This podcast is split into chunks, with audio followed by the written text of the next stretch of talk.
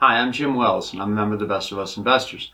My hope is that you will consider joining the community and getting involved on our Discord so that you can uh, help to share your information. It's very difficult to have conversations with people on the comments section after a video, and I'd like to expand on some of the conversations that we have, and uh, it would be great to see some of you join that are wanting to become a part of a community to get more information and possibly share your knowledge and to become a part of a team or a group uh, and get involved in the discussion.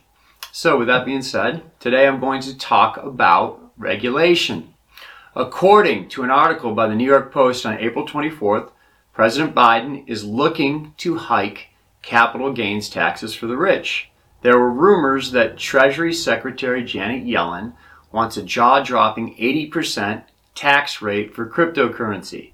That helped send Bitcoin tumbling near the $49,000 mark on Friday. Others say Janet Yellen and SEC Chair Gary Gensler may seek rulemaking that creates barriers to entry into the space, which could slow down or prevent mainstream usage of digital currency.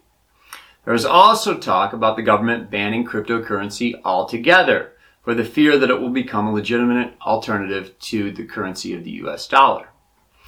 What is creating all the buzz? I would encourage you to watch the latest videos Charles Hoskinson has done on both regulation and on Dogecoin. He's concerned about the narrative. The rise and fall of a meme coin that with zero functionality and utility Dogecoin, he equates it to a pet rock. People are getting into Dogecoin thinking it has a future. In actuality, it's billionaires like Elon Musk that are manipulating 94% of the supply. Charles Hoskinson believes that the kind of, this kind of bad behavior is going to usher in government regulation. We'll be right back. Best of Us Investors presents Jim Wells. Founder of Cardano, Charles Hoskinson, spoke on how the current administration has control of Congress and is systematically passing legislation. He believes the next focus will be on tax increase for individuals. In this bill, he believes there will be cryptocurrency regulation action. He goes on to say that this will be sold as a consumer protection package against entities like Dogecoin. Each and every person that loses money on Dogecoin or other kinds of manipulation will pave the way for regulation. It will change the narrative so that people have a negative attitude towards the space if they start to lose money because of market manipulation. Charles makes the point that every minute 4,000 Dogecoins are created out of the air an equivalent of $10,000 at current rates. There are over 130 billion Doge in existence. That's four times the amount of Cardano's ADA. He states the way billionaires like Elon Musk, they buy and can dump large amounts of Dogecoin shows blatant manipulation. It supports the arguments for a Ponzi scheme that needs government intervention. He also speaks on the volatility and heavy push towards NFTs and some DeFi that are out of control as far as its cost basis. Not that NFTs and um, certain DeFi don't have excellent uh, purpose and possible functionality in the future, but he believes that some of them are not supported by a cost basis, not because of their utility, but because they're not being used yet. They're not in, they're not actually useful at this point. They're, they're not in actual production.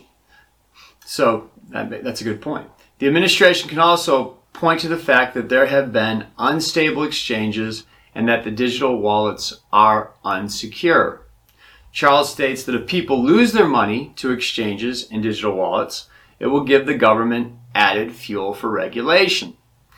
So he emphasizes the importance of storing crypto properly on cold storage wallets. the last thing we want is for people to lose their cryptocurrency. Again, it would change the narrative. Okay, you want people positive towards the space. So anything that makes it volatile or any type of manipulation is going to give negative exposure to to the space, and people would support uh, certain types of regulation then. If they have a good experience with it, then there's going to be um, less uh, people trying to regulate. Because of these reasons, there's a high probability that the current administration will pass regulation. Charles makes the point that not all regulation has to necessarily be bad. The positives of regulation could be that you, we would define utility tokens and certain securities law. It could also clearly define the roles and responsibilities of all the players in the space. Unfortunately, there are many governments, uh, entities that see cryptocurrency as a threat to the economy and will want regulations so stiff it can make it possible for the U.S. to compete with the rest of the world. Charles speaks on the importance of supporting lobbyists for cryptocurrency and talking to your congressman to help to validate the space. The more of their constituents they hear from that are pro cryptocurrency, the more support the space will get. As this space grows, regulation is inevitable. Supporters need to lobby on the behalf of cryptocurrency. The United States will end up lagging behind and not see the benefits and the growth like the rest of the world. The countries that embrace the technology are going to move ahead. He goes on to say that the world financial system is currently falling apart. I alluded to this in my last video when we were talking about hyperinflation. So he makes some of the same points. Europe has negative interest rates at this point. Every major democracy has debt that is out of control. Some are at more than 200% of their gross domestic product. I made the point in the last video that the US currently sits at 129% of its GDP as compared to the national debt, that ratio. Charles gives a plug for expanding Cardano into Africa to help its country and its citizens expanding their, them in the global market. So he definitely uh, gives his support for Cardano and what it is doing in other countries uh, that is kind of bypassing the U.S. at this point. So uh, that was his a little bit of his narrative. So what did I take away from Charles Hoskinson's stance on regulation? It concerns me. I'll be honest with you. We're some, I think we're in for some volatility until we see how government is going to react to regulation. And we see what this current administration is going to do and what their plans are. Some positives and clarifications could be a good thing, but I think that there's not a lot of people that are crypto advocates that are currently in power. If bad behavior, most notably if people start losing their money because of market manipulation, I think that could be a real problem for the space. Um, it gives fuel to the fire and dissension against the space. I also think that supporting Dogecoin and investing in spaces that don't have utility and functionality ignites volatility and manipulation and an unstable market that will usher in harsher regulations. If you're going to invest right now, I would put in small amounts over time until we have a handle on what direction regulation is going. People are constantly asking me right now, which do you like better, Ethereum or Bitcoin? Um, and I would say that Ethereum is definitely hot right now, and uh, people make a very strong case for its utility and its functionality. And um, how expansive it is in terms of all the different areas that it touches in decentralized finances and NFTs. And I completely 100% understand that point. And I, I think it's very possible that you will see a higher yield with Ethereum uh, moving forward in the near future.